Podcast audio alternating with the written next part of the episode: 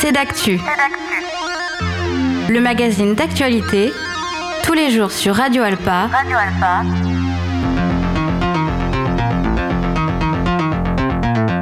Présenté par Robin Hulin. Bonjour à tous et bonjour à toutes et bienvenue dans ce nouveau numéro de C'est d'actu. Au programme, aujourd'hui, nous parlerons d'une soirée électro organisée à Antares le seize février avec l'association Aspects. Youen sera notre invité pour présenter le programme dans quelques instants. On parlera de cinéma également. Comme toutes les semaines, Marion Salle, assistante communication pour le cinéma Les Cinéastes, vient nous présenter les actualités de ce cinéma d'art et d'essai.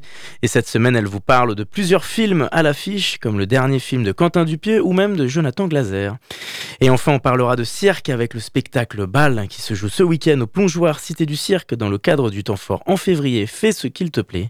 Florence Bernade, sa metteuse en scène, est notre invitée en fin d'émission. Voilà pour les principaux sujets aujourd'hui.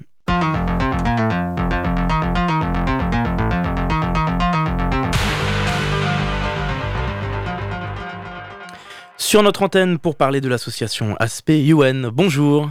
Bonjour Robin. Merci d'être avec nous. Donc Aspects organise sa grande soirée le seize février à Antares. Ce sera de dix-huit heures à six heures. Alors on va parler en détail du programme, des différents artistes. Mais avant ça, déjà, est-ce qu'on peut parler d'un peu plus près de cette association Aspects, qui a une dizaine d'années maintenant ? Oui, c'est ça. Oui. Alors d'ailleurs, j'y pensais tout à l'heure. La, la première fois, la première Aspects, on était venu en fait en, en avril deux mille quatorze. Donc ça va faire, ah, ça va faire euh, presque dix ans. Ouais. Bah c'est ça, ouais, donc c'est marrant de revenir presque dix ans après. Et donc oui, on est une petite asso et on organise des soirées euh, de house et de techno avec un tropisme un peu sur le la house et la techno des origines, quoi. On a des, beaucoup de D J qui jouent vinyle, mais on est euh, on regarde aussi vers le vers l'avant, hein, mais euh, et du coup voilà, on fait des soirées où il y a des lives, du DJing, de la musique électronique, parfois d'autres genres aussi, mais ouais. Donc il y, y a une identité musicale en particulier que, que vous recherchez régulièrement dans vos événements, qui, qui caractérise Aspects. Ouais, ouais, ouais, ouais, ouais. On essaye de creuser un peu et de, de proposer quelque chose d'un petit peu différent. Ouais. De... Parlons un peu de cette soirée du seize février. Donc elle est à Antares, c'est une première hein, de dix-huit heures à six heures, c'est une première de faire une soirée à Antares. Alors c'est une, une première électro. de faire une soirée dans le hall de ah ouais, c'est ça, dans le hall. Hein. Ouais. Attention, on n'est pas dans la grande salle. On n'est pas dans la grande salle, dans la fosse. Ouais. Alors c'est quand même assez grand, ça fait six cents mètres carrés. Mais euh, ouais, ouais, c'est la première fois qu'il y aura un événement musical ouvert au public dans le lieu qui est vraiment euh, bourré de charme, quoi. C'est un lieu qui est très original, typé euh, architecture quatre-vingt-dix. Euh, ce qui est assez rigolo, d'ailleurs, il y a toute une connotation euh, euh, cosmologique. Antares, c'est une des, plus, des étoiles les plus brillantes de la galaxie. Euh, l'architecture, je ne sais pas si les Mansos font gaffe, mais ça ressemble un peu à une soucoupe, euh, à un vaisseau spatial. Ce qui correspond bien à nous, à, aux musiques qu'on aime, en fait, parce que la techno, euh, ex- par exemple, Jeff Mills, qui a joué récemment à Le Mansonore, il a beaucoup de cette imagerie spatiale et tout ça. Et donc, euh, voilà, on est content d'avoir ce lieu, cette première. C'est original. Et, et, et l'horaire aussi, oui, du coup, qui est, qui est un point assez important, puisque ça commence tôt pour vraiment profiter sur le temps long. Euh, éviter, ouais, de toucher plusieurs publics, quoi. À la fois ceux des concerts qui souvent ne sortent qu'en soirée, et puis ceux qui sont plus club et techno, euh, plutôt la nuit. Parce qu'il y avait une vraie volonté hein, de la direction, la nouvelle direction d'Antares qui est arrivée il y a un an maintenant, de, de dire oui à des soirées électro, puisque on avait Jérôme Nalouizakar qui était sur notre antenne il y a un peu plus de six mois maintenant et qui avait déjà exprimé ce, ce, ce souhait de se tourner vers d'autres styles de soirées, de soirées nouvelles et, et d'investir des lieux différents. Et vous avez senti tout de suite une volonté de, de Antares de, de, d'essayer de créer un, un mouvement. C'est ça, en fait, on a nouveau. tout de suite eu le, le feu vert, en fait. Il hein, n'y a pas eu besoin de. C'était une proposition que Paco a faite. De l'assaut et euh, en fait ils ont immédiatement été, euh, été convaincus et ils ont voulu tenter l'expérience, quoi. Ouais. Donc c'est un, une soirée test hein, entre guillemets, on, on verra ce que ça donne mais pour l'instant euh, c'est, vrai, c'est assez ouais. ambitieux parce qu'il y a une belle programmation, il y a plusieurs artistes, dix-huit heures, six heures, est-ce qu'on peut les présenter un peu ces différents artistes ? C'est ça, ouais. Alors il y a plusieurs artistes et il y a deux scènes aussi. Mmh, il y a deux scènes, c'est, ouais, c'est ça, il y en a une qui ouvrira un, un petit peu plus tard, qui sera un petit peu plus techno. Et euh, donc ouais, il y a deux scènes, un peu deux ambiances. Et euh, alors ouais, il y a, y a, donc il y a principalement des Français, quelques locaux du Mans, comme euh, Lucas Roy Vision et euh, Romain, qui est un habitué de Radio Alpa d'ailleurs, qui a joué. Qui est avec... réalisateur technique, technicien. Ouais, ah oui, en plus, bah, tu vois, bah oui, Romain, je suis nul. même... ouais, donc y a on Romain, l'entend pas à la radio, c'est normal. Hein, qui a marqué à Le Mansonore avec son mmh. binôme. Euh, Absolument. Ouais, ouais. Qui a fait un super live et qui du coup vient jouer euh, à Antares. Et, euh, et donc après, en tête d'affiche, on a un ancien résident du Rex Club. Qui est donc euh, qui est aussi un ancien disquaire, synchrophone, qui était probablement le, le meilleur disquaire de Paris en, en techno house, en vinyle. Et donc euh, quelqu'un qui a beaucoup de culture, quoi. Les disquaires, souvent, c'est des D J un peu sous-cotés, quoi. Ils ont une culture dingue, ils connaissent tout, beaucoup de bagages, et euh, donc ça va vraiment être un... un Surtout taux, le Rex un... Club, hein, emblématique. Hein, voilà, exactement, parisienne. Il a joué avec Laurent Garnier, pour ceux qui connaissent, euh, Jules, enfin je vais pas faire la liste, mais il a joué avec les plus grands. Euh, on a aussi une Ukrainienne qui vient, Karine, euh, du coup, qui elle a, faisait partie des fondateurs de Closer, en fait, à Kiev, qui avant la guerre était un peu un des endroits les plus en vue, un peu typé berlinois. On disait que Kiev était le nouveau Berlin avant la guerre. Et donc, euh, bah ouais, je trouvais ça toujours sympa de donner un peu le, euh, la parole musicale à ce genre d'artiste. Elle est plutôt typée, elle, on va dire, un peu plus minimale, élect- vieille électro, début des années quatre-vingt-dix, ce genre de, de choses. Euh, bon, il y a plein d'autres artistes. Il y a Vector Field, qui est un ingénieur du son de Sablé-sur-Sarthe, qui lui aussi est D J depuis euh, pff, plus de vingt ans, et euh, qui lui est donc du coup sur une techno très sous-marine, quoi. Une techno, c'est-à-dire sous-marine. Ouais, sous-marine, on va dire très profonde, donc c'est assez calme, lent, euh, et donc alors on appelle ça des fois de la techno italienne ou euh, et euh, ah oui. Et donc ouais, c'est assez euh, hypnotique et euh, planant, voilà, ça, lancinant et planant. Ouais. Euh, l'objectif, c'est d'avoir un peu pour aspect une des artistes un peu niche, entre guillemets, c'est-à-dire identifiés du public, connus sur la scène locale. Ouais, ouais, on essaye à la fois du coup de, de, d'inviter des gens de, de l'extérieur, que, que les morceaux n'ont pas l'occasion de voir, en fait. Voilà, donc, comme le Rex Club. Hein. Voilà, donc proposer quand même quelque chose, une vraie proposition originale et sympa, quoi. Et ouais, quand même faire marcher le local, on invite toujours des locaux, hein. Donc là, ouais, comme je disais, il y a Romain de Rhizome, il y a Lucas, il y a Roy Vision, du coup, Lucas, et il euh, y a Paco et Giovanni de l'Asso, en fait. Donc euh, ça, c'est les locaux. Il y a aussi un Nantais, Atemi, qui est pareil, qui est un ex-disquaire, qui lui est plus qui est beaucoup plus éclectique, donc c'est-à-dire qu'il serait capable lui d'aller vers le down tempo ou voire même peut-être des musiques qui sont pas électroniques. Ouais. Euh, justement, les horaires dix-huit heures six heures, c'est une très longue soirée, hein, c'est une grande soirée, il y a du temps, hein, douze heures, c'est assez rare, hein, de voir des soirées de douze ouais. heures. C'est volontaire, c'est stratégique pour permettre de toucher différents publics. Ouais, c'est ça, ouais. Du coup, c'est pour essayer de de ne pas se cantonner en fait au... Bon, on va pas révolution... on n'a pas la prétention de révolutionner la fête, hein. Mais euh, c'est l'idée, ouais, c'est un peu ça, c'est de, d'éviter de faire soit qu'une soirée techno qui est la nuit, où généralement les gens, euh, en fait, il y a un pic de quelques heures au milieu de la nuit, ou alors c'est vrai que les soirées concerts, généralement c'est en début de soirée, et puis c'est, c'est quelques heures aussi. Là, c'est... l'idée, c'est ouais, de profiter du lieu, des artistes, et puis d'avoir là une certaine liberté, d'avoir le temps, quoi, de... ouais. Et on essaye d'adapter la, la, la programmation et le passage des différents artistes selon leur style musical et selon aussi la, la progression de la nuit, c'est-à-dire qu'on se tourne davantage vers de la techno un peu plus tard dans la soirée, on démarre avec des styles plus planants comme vous l'avez dit il y a quelques instants en début ouais, de soirée, comment ça se passe ? Un petit peu, mais quoique après on aime bien ne pas euh, trop... Ouais, euh, pour, enfin, euh, tout est possible, ouais. Donc, euh, on veut, alors il y aura oui peut-être un petit peu plus de techno sur la fin de la nuit, ou quoique même pas, en fait. ça, ça, ça dépend en fait, il y aura... Euh, Euh, oui, c'est, non, c'est vrai que le, le début de la soirée sera un peu plus house et après on va plus se diriger, diriger vers de la techno, mais globalement on n'est pas fermé, quoi. Il y aura vraiment un peu de tout euh, à toutes les heures. On observe qu'aujourd'hui il y a beaucoup hein, de scènes électro, d'assauts de soirées électro qui se développent au Mans. C'est une ville en mouvement qui bouge de plus en plus selon vous, là où peut-être qu'il y a encore dix ans il y avait un peu moins de, de cette scène euh, musicale de la ouais. nuit. Non, ça c'est clair, alors c'est national aussi, hein. Voire même ouais, mondial sûr. En fait quand on, quand on s'y intéresse, quoi, il y a vraiment un... Il y a eu vraiment un regard en fait de, de la musique électronique il y a ouais il y a dix ans quoi, voire même un peu moins peut-être. Du coup ouais, maintenant il y a Blue Dog, il y a Impact, au Mans il y a Résidence, voilà qui il y a Résidence.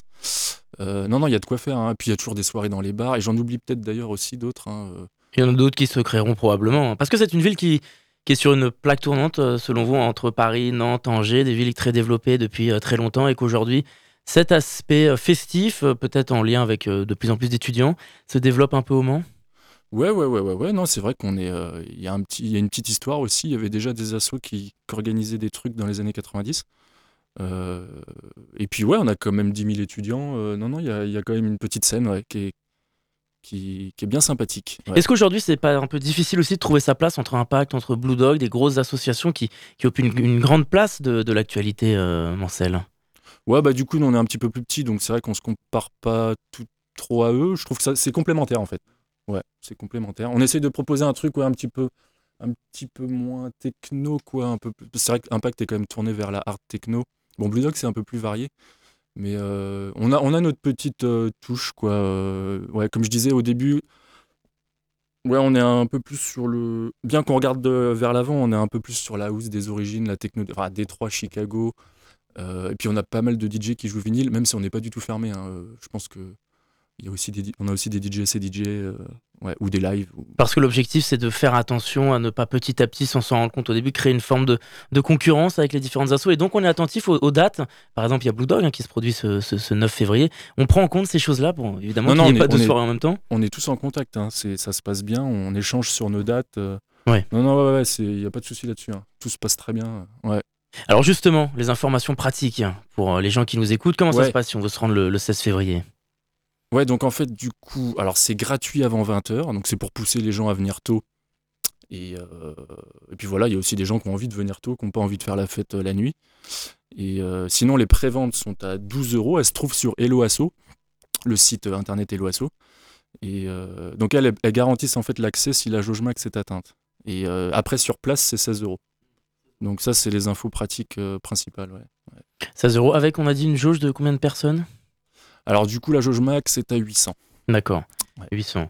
Et alors, est-ce qu'il y a d'autres projets prévus pour les, les mois qui arrivent, pour l'été, le printemps, et puis bientôt en plus les dix ans de Aspect, comme on l'a dit? Ou alors les dix ans, je sais pas, on verra. Peut-être, peut-être, pourquoi pas, parce qu'on n'est pas non plus... euh, on verra, mais si jamais ça se passe bien en Antares, peut-être on verra, euh, pourquoi pas refaire une date, hein. On on verra comment ça se passe. Ouais. Il y a quelque chose de différent lorsqu'on organise des événements comme ça l'hiver et l'été, par rapport au public, par rapport à la mobilisation, par rapport au- même aux artistes disponibles. Vous avez le sentiment que c'est un peu différent? Euh, n- Pas spécialement. Puis là, ça fait un petit moment qu'on n'a pas fait un gros événement l'hiver, donc je, je pourrais pas te dire euh, exactement, tu vois, j'aurais j'aurais moins de points de comparaison. Mais il y a quelques petites différences. C'est sûr que l'effervescence est plus forte l'été, et les gens ont l'esprit un peu plus euh, festif, on va dire. Mais euh, sinon, non, pas forcément. Pas forcément. Bon, en tout cas, on espère qu'ils l'auront le seize février, en Yes. Antares, à partir de dix-huit heures. Merci, Yoann, d'avoir répondu à notre Bah, merci invitation. beaucoup. Donc, euh, rendez-vous sur Facebook, hein, notamment, pour avoir euh, tout, tout savoir. Instagram pour et prendre- Facebook, Voilà, ouais, c'est ça. Aspect Le Mans, vous tapez Aspect Le Mans. C'est ça. Et puis, Ouais. on a le, le lien euh, Shotgun pour euh, prendre nos places. Oui, une dernière Euh, chose. A- Aspect, donc c'est A S P E C T S. Oui, qui- c'est ça. Ouais, ouais, c'est pas le Faut dire. village de, de Spey, Voilà, on nous dit souvent. Non, aspect. A S P E C T S. Faut dire aspect. si on Ouais, ou veut. Aspect, c'est ça. Voilà. Il y en a qui disent Aspect. Ouais. Merci encore, Yoann, d'avoir répondu à notre invitation. Merci. Et donc, on- on l'a dit, rendez-vous le seize février à Antares de dix-huit heures à six heures du matin. On va se retrouver dans quelques instants pour la suite de notre émission. On parlera euh, des actualités du cinéma, les cinéastes. Avant ça, on écoute Franz Ferdinand et Stand of the Horizon. À tout de suite.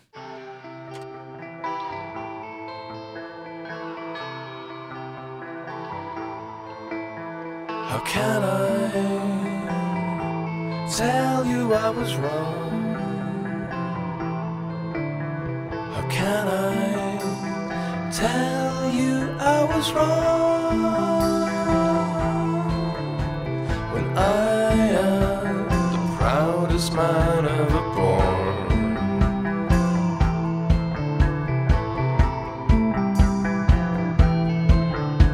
I stand on the horizon.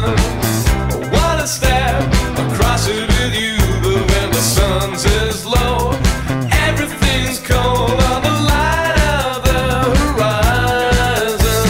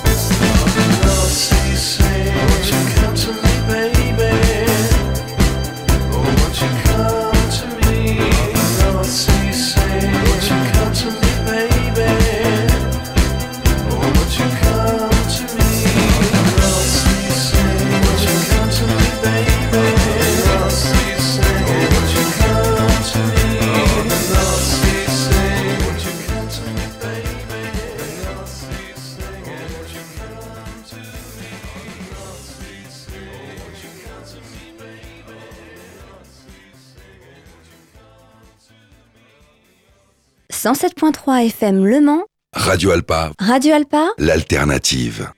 Vous êtes toujours sur notre antenne et il est l'heure d'accueillir Marion Salle pour parler de quelques films à l'affiche du cinéma Les Cinéastes.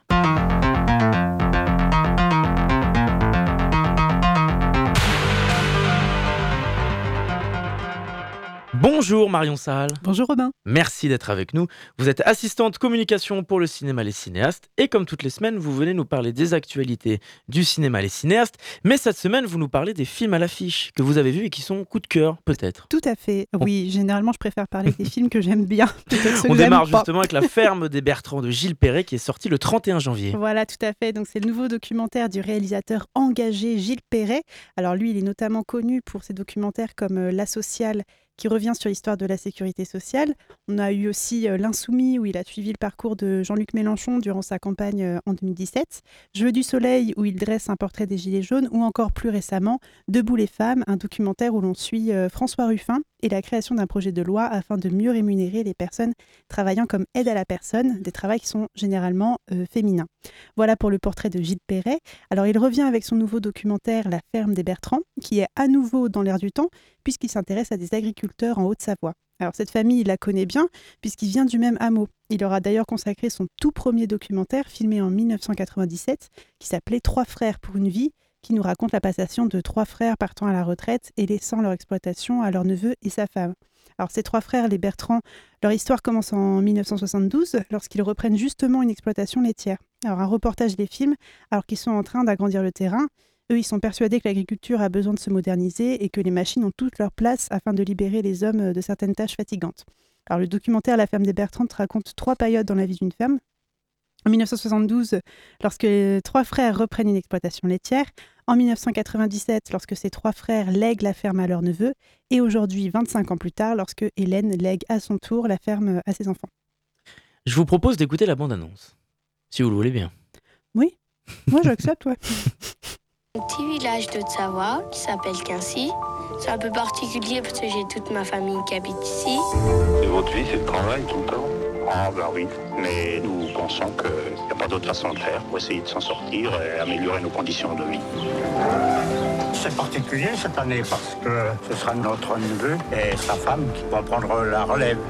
On va déjà essayer de digérer cette reprise, parce que ça te manque les morceaux. Un peu, on y fait aussi parce que ça nous plaît, je pense. Wow, aussi, la première des choses, c'est ça. Hein. Moi, ça fait depuis que je suis gamin que je ramasse. C'est mon père qui m'a appris, assis à côté, tu vois. On prend toujours des conseils à gauche, à droite. On discute beaucoup avec les autres agriculteurs qu'on voit. Et avec André aussi. C'était tout bon. Bon, il y a quelques détails que j'aurais aimé qu'ils effacent un peu mieux, mais enfin, tant pis. Hein. Il ne peut pas tout y avoir. La ferme, on l'a modernisée, mais le bâtiment il est un plus gros que quand euh, ils étaient là. Hein.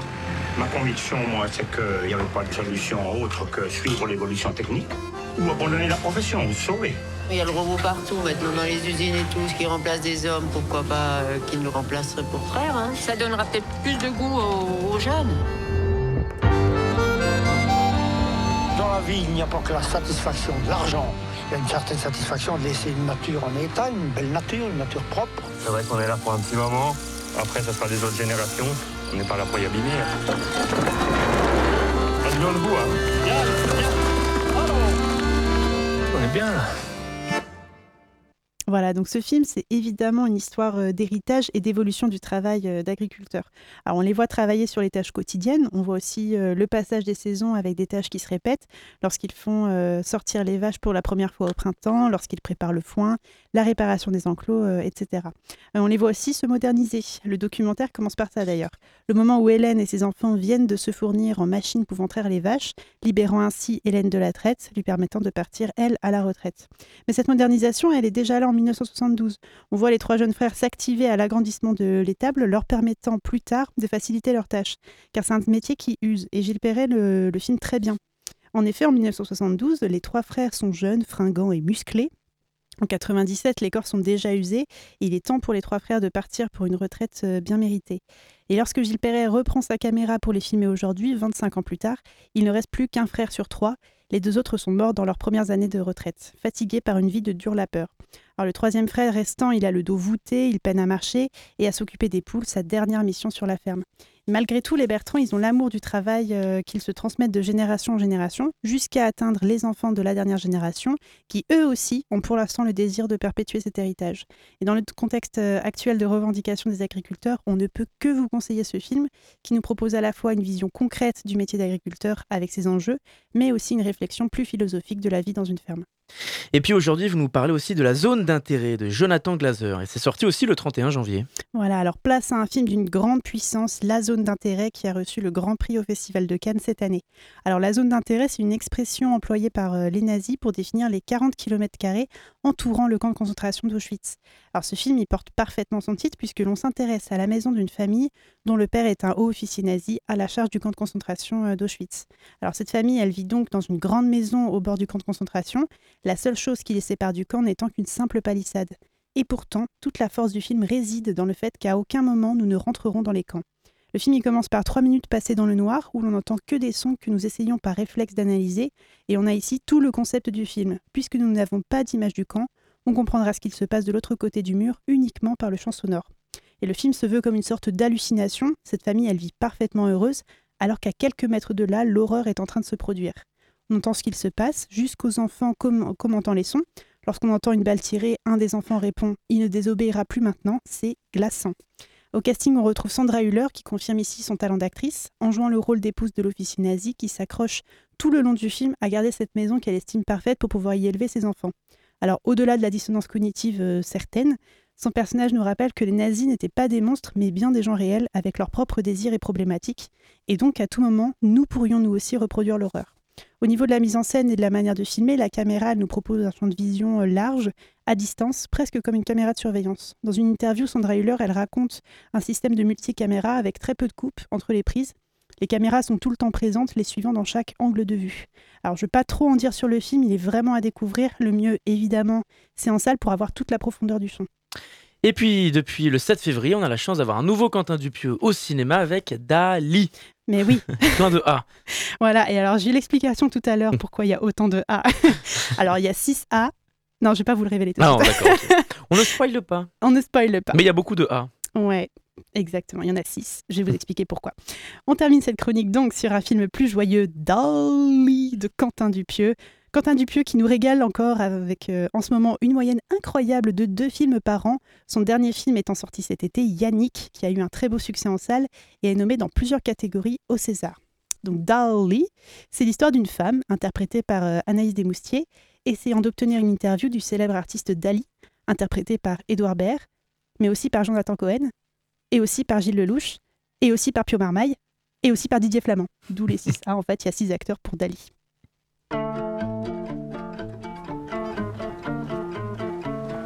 Maître, on peut faire une pause un peu, là? Oh, putain, quel enfer! Mais ça va pas, la tête? T'es fou de le déranger comme ça, tu sais qui c'est? Dali est probablement... On est là! Le seul artiste encore vivant sur cette planète. La caméra, énorme ou gigantesque? Moteur! Il y a une chose que je déteste encore plus que les enfants, c'est les dessins de les enfants. Ça, je ne peux pas les supporter. C'est moi, un plus vieux. Un vieux, vous? Oui, très vieux, très laid. En chaise roulante.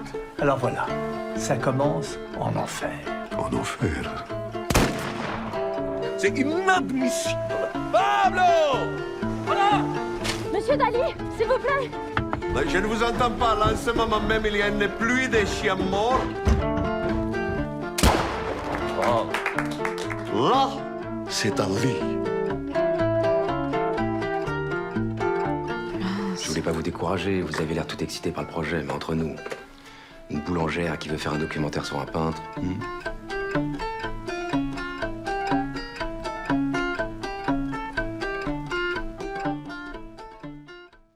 Voilà, donc on a à nouveau le droit à une comédie un petit peu zinzin de la part de Quentin Dupieux, qui fait une belle référence au travail des surréalistes. Alors un conseil pour apprécier le film qui nous balade dans tous les sens, il faut lâcher prise et se laisser porter. On est tour à tour ballotté entre un décor d'hôtel dont les couloirs sont interminables, dans un rêve qui ne prend pas fin, dans une interview qui ne cesse d'être interrompue avec entre-temps une pluie de chiens, une vente aux enchères pour un tableau peint par un curé et une épineuse problématique d'eau pétillante. Voilà, vous ne comprenez pas ce que je raconte, c'est normal, moi-même je n'ai pas tout compris, mais j'ai bien ri. Alors si vous êtes intrigué par le film, il est à retrouver au cinéma Les Cinéastes. Et c'est en salle depuis le sept février. Merci Marion Salle. Merci à toi. On vous retrouve très vite sur notre antenne et donc pour tout savoir, on va sur le site euh, internet du cinéma Les Cinéastes ou sur les réseaux sociaux.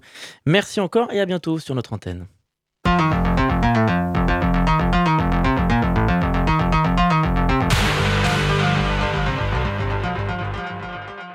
On va se retrouver dans quelques instants pour la suite de notre émission. On va parler du Plongeoir Cité du Cirque et d'un spectacle qui a lieu ce week-end. Avant ça, on écoute L'Overini de Mead avec L'Impératrice. A tout de suite.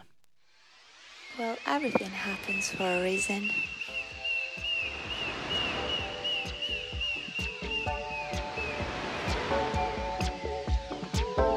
I wanna stay here forever.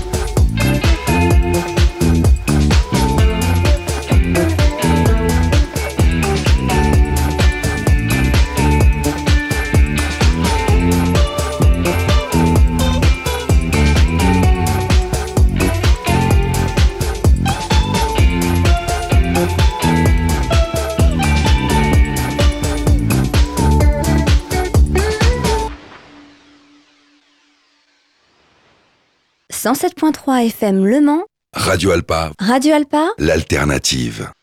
De retour pour cette nouvelle partie d'émission et il est l'heure d'accueillir notre nouvel invité au téléphone.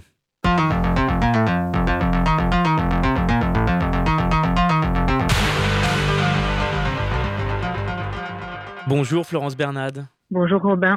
Vous êtes metteuse en scène et chorégraphe pour le spectacle Bal. C'est une création présentée avec le Plongeoir Cité du Cirque dans le cadre du Temps Fort en février. Fais ce qu'il te plaît et qui invite à questionner sur la thématique du genre à travers plusieurs spectacles donc. C'est une pièce Bal de danse et d'acrobatie comme on dit, portée par cinq hommes et un groupe de femmes. C'est une création soutenue par des textes projetés, scandés. Et cette pièce oui. met en lumière la réflexion, les espoirs, les revendications, les aspirations autour d'une cause, l'égalité entre femmes et hommes. Pour commencer, Florence Bernade, quelle est l'intention de cette création ? L'intention de cette création, au, au fond du fond du fond, c'est de faire société, hommes et femmes. C'est que nous, les femmes, nous trouvions euh, dans ce long parcours euh, une égalité euh, réelle, mais que nous fassions société avec les hommes. Voilà, que les hommes refassent société avec nous. Enfin, c'est pas pour tout de suite, mais en tout cas, euh, cette déconstruction du patriarcat, elle est en cours, elle est en chemin. Il y a beaucoup d'événements, euh, notamment en ce moment, hein, dans les médias, dont on entend parler, et en plus dans le secteur euh, la culture. Du coup, le, le final du final du final de mon espoir, c'est que euh, nous, les femmes, nous trouvions vraiment l'égalité et que nous refassions société. Voilà. Quand on dit refaire société, qu'est-ce que vous entendez par là concrètement ? Dans cette déconstruction, cette destruction même du patriarcat, qu'est-ce, qu'est-ce que ça signifie ? Mais je, je, je, je pense que euh, les hommes ont des, beaucoup de choses à déconstruire. Il se trouve qu'aujourd'hui, certains sont en train de... de de faire euh, de, de faire cette déconstruction. Je vois euh, des jeunes papas, euh, je vois vraiment des hommes qui sont dans, dans une interrogation sincère. Et je vois aussi des femmes qui déconstruisent elles aussi des choses, notamment euh, qui sont plus dans leurs élans réels, dans oser plus de choses ou dans le refus de vivre euh, certaines choses, que ce soit professionnellement, familialement, euh, voilà. Pour moi, la déconstruction, elle est de part et d'autre, de part et d'autre, pour tout le monde en fait. Voilà. On retrouve Leïla Slimani en toile de fond de ce spectacle oui. que vous citez plusieurs oui. fois. Quelle est l'influence de cette célèbre journaliste et écrivaine engagée sur ces questions de société ? En fait, euh, je ne sais pas si vous vous souvenez, euh, à l'automne du MeToo, de hashtag MeToo, il y avait eu... Euh, il y avait eu une tribune qui avait été écrite dans Le Monde, qui avait fait grand bruit, oui. et la, la, qui avait été euh, écrite par euh, plusieurs femmes de culture, euh, dont Catherine Deneuve avait signé, puis s'est ré- rétractée ensuite. Et Leïla Slimani, en janvier... Qui critiquait, suite, pour expliquer un peu aux auditeurs, qui critiquait justement, cette, selon elle, cette libération de la parole qui allait trop loin, et cetera. C'est pour ça que ça Exactement. avait fait parler en, en deux mille dix-huit. Ouais. Et qui s'appelait « Le droit d'être importuné », en fait. Oui. Et, cette tribune se réclamait euh, de que c'est, se réclamait encore de euh, non c'est bien euh, d'être dragué euh, voilà. Il se trouve que c'était une catégorie une catégorie de femmes qui, qui ont signé cette tribune, euh, une catégorie de femmes qui ne représente absolument pas euh, la majorité euh, la grande majorité des Françaises, qui prennent le R E R, qui prennent les trams, euh, qui travaillent de nuit, qui voilà, c'est voilà.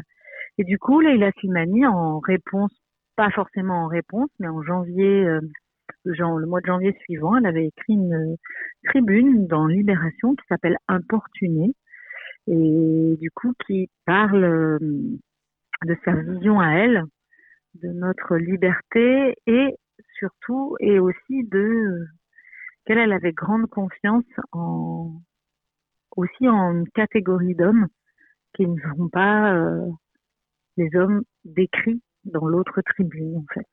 Voilà.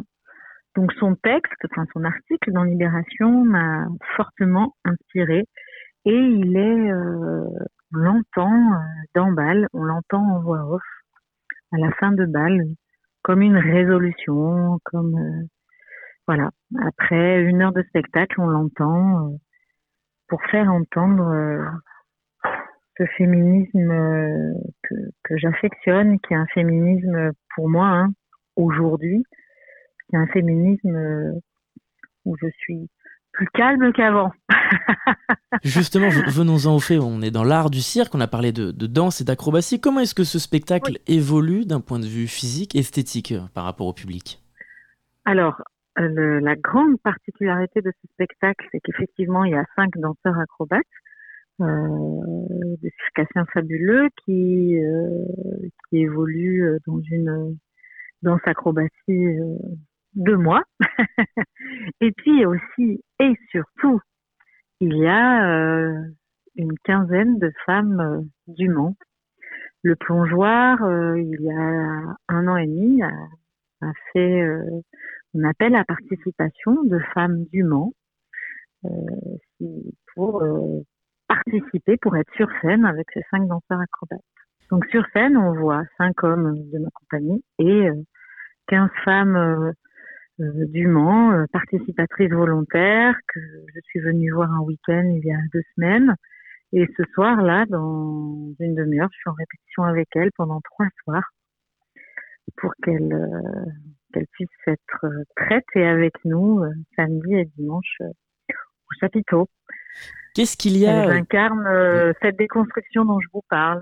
Ces hommes incarnent... Euh, une vision encore euh, assez proche de ce que je crois être pas encore finie, une sorte de euh, sexisme et de virilité ordinaire. Et ces femmes euh, incarnent, euh, incarnent autre chose, incarnent une, une prise de liberté à un moment. Voilà. Qu'est-ce qu'il y a d'attrayant dans l'art du cirque où l'on place le, le corps humain au centre de la création, d'évoquer ces questions de genre, d'identité, d'égalité surtout ? Je crois que ce qui m'intéresse, pourquoi j'ai aimé faire ce spectacle avec des acrobates, parce que l'acrobate, comme le sportif de haut niveau, est, est un champion, est un héros. Voilà. L'homme, il incarne là... l'homme champion, l'homme héroïque. Et il euh, y a un endroit où ces acrobates, bien que ce soit leur métier, font des choses euh, assez impressionnantes. Et je trouve aujourd'hui que, encore, la société française, euh, dans les médias, euh, l'homme héroïque prend toute la place. Donc, grâce à l'acrobatie, grâce à ses envols, euh, grâce à ses portées, grâce à tout ça, je mets en valeur que la société française est encore remplie, applaudie, les hommes héroïques d'une manière ou d'une autre. Souvent par le sport, par le cinéma, la politique, voilà. Et puis il y a aussi, voilà. Qui sont les différents artistes justement sur scène qu'on peut découvrir ? Ben, je crois que je ne vais pas vous les nommer, parce que... On les découvre. Parce que finalement, on, il y a vingt personnes sur scène, en fait. Ce qui est beaucoup, ce qui est rare. Aujourd'hui, vingt personnes sur scène avec euh, des femmes du Mans. Euh, c'est super chouette. J'ai pas tous leurs noms de famille, en fait. Je n'ai que leurs prénoms. Et quand elles sont sur scène avec, euh, avec mon équipe, je les considère comme des artistes. Mais j'ai pas leur nom de famille. Donc, je vais pas citer les autres. On prend pas de risque. Ouais, non, on prend pas le risque. Et voilà. D'un point de vue sonore, musical, est-ce que là aussi, il y a une ambiance que vous avez essayé de mettre en avant ? euh, Je travaille toujours, toujours avec euh, des textes, de la parole, que ce soit de la parole qu'on entend en voix off, qui est projetée aussi, qu'on peut lire. Et puis, il y a aussi de la parole en direct. Et je travaille avec Nanto Valentine, qui est un compositeur avec qui je travaille depuis très longtemps, Qui, qui a créé toute la musique de Bal avec tous ses enregistrements de textes, et cetera, et cetera. C'est une création originale. Avec une techno du feu de Dieu à la fin. Un morceau techno extraordinaire. Où hommes et femmes font, so- font société. Dans la joie et la fête. Et alors Florence Bernade, est-ce que vous avez des projets en parallèle, d'autres projets de création pour la suite ? Eh bien, je sors... Euh... Bal est sorti en janvier deux mille vingt-trois l'année dernière et dans la foulée, je suis repartie en création et pour un spectacle jeune public qui s'appelle Noé et qui est sorti il y a deux jours à Perpignan, qui traite à peu près du même sujet, mais pas du tout sous la même forme. C'est, c'est un solo, c'est un solo qui est sorti il y a deux jours. On était à Perpignan, voilà. Et là, maintenant, on est, on est ici, c'est merveilleux. On a traversé la France hier et, et venir ici, puisque nous avons été accueillis en résidence euh, l'année dernière, c'est un plaisir immense. Euh, l'équipe du Plongeoir euh, est une équipe exceptionnelle de, de, de gentillesse, de générosité, de professionnalisme, de passion. C'est très, très agréable d'arriver dans un lieu où la passion euh, l'emporte envers et contre tout. Et puis on joue euh, au chapiteau. Et c'est un lieu euh, exceptionnellement beau, euh, jeune. C'est un honneur de jouer dans ce lieu. C'est un honneur. Eh bien, voilà. Merci beaucoup Florence Bernade d'avoir répondu à notre invitation. Oui, merci Robin. Donc pour les informations pratiques, rendez-vous sur le site du Plongeoir Cité du Cirque pour le spectacle Bal. Pour prendre vos places, dépêchez-vous puisque c'est un spectacle qui sera bientôt complet. Et puis sinon, rendez-vous donc ce samedi et dimanche à vingt heures trente puis à seize heures trente le dimanche au Grand Chapiteau de le Plongeoir Cité du Cirque. Merci encore et à bientôt sur notre antenne. On va accueillir dans quelques instants Romain qui est en stage de troisième avec nous cette semaine. On parlera du rapport des jeunes avec les écrans et le numérique, justement. Avant ça, pour finir, un peu de musique et Carol of Evil de Blue Oyster Cult.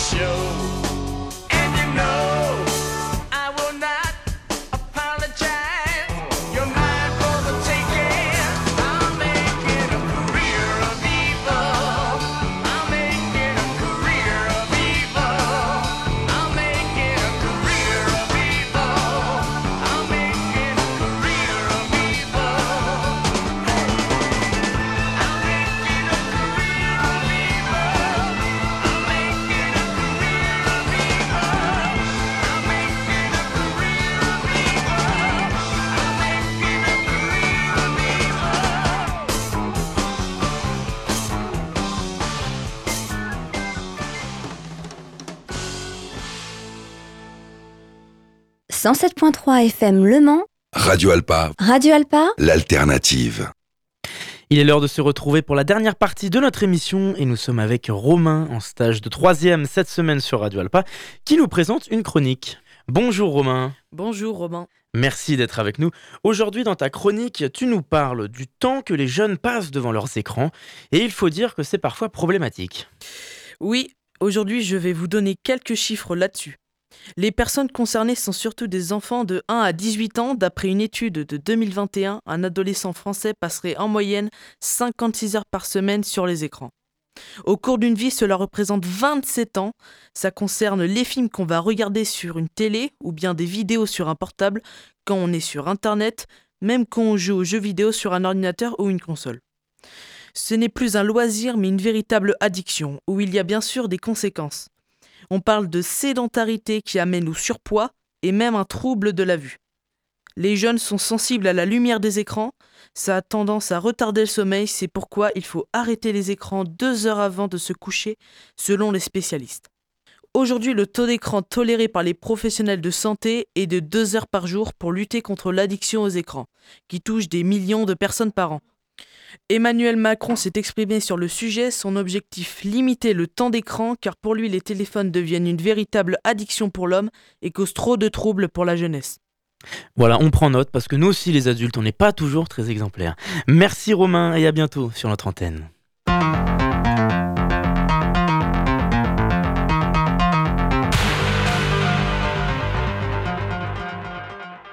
C'est la fin de cette émission, merci de nous avoir écoutés. Vous pouvez euh, retrouver ce programme en podcast sur radio alpa point com et sur toutes les plateformes d'écoute.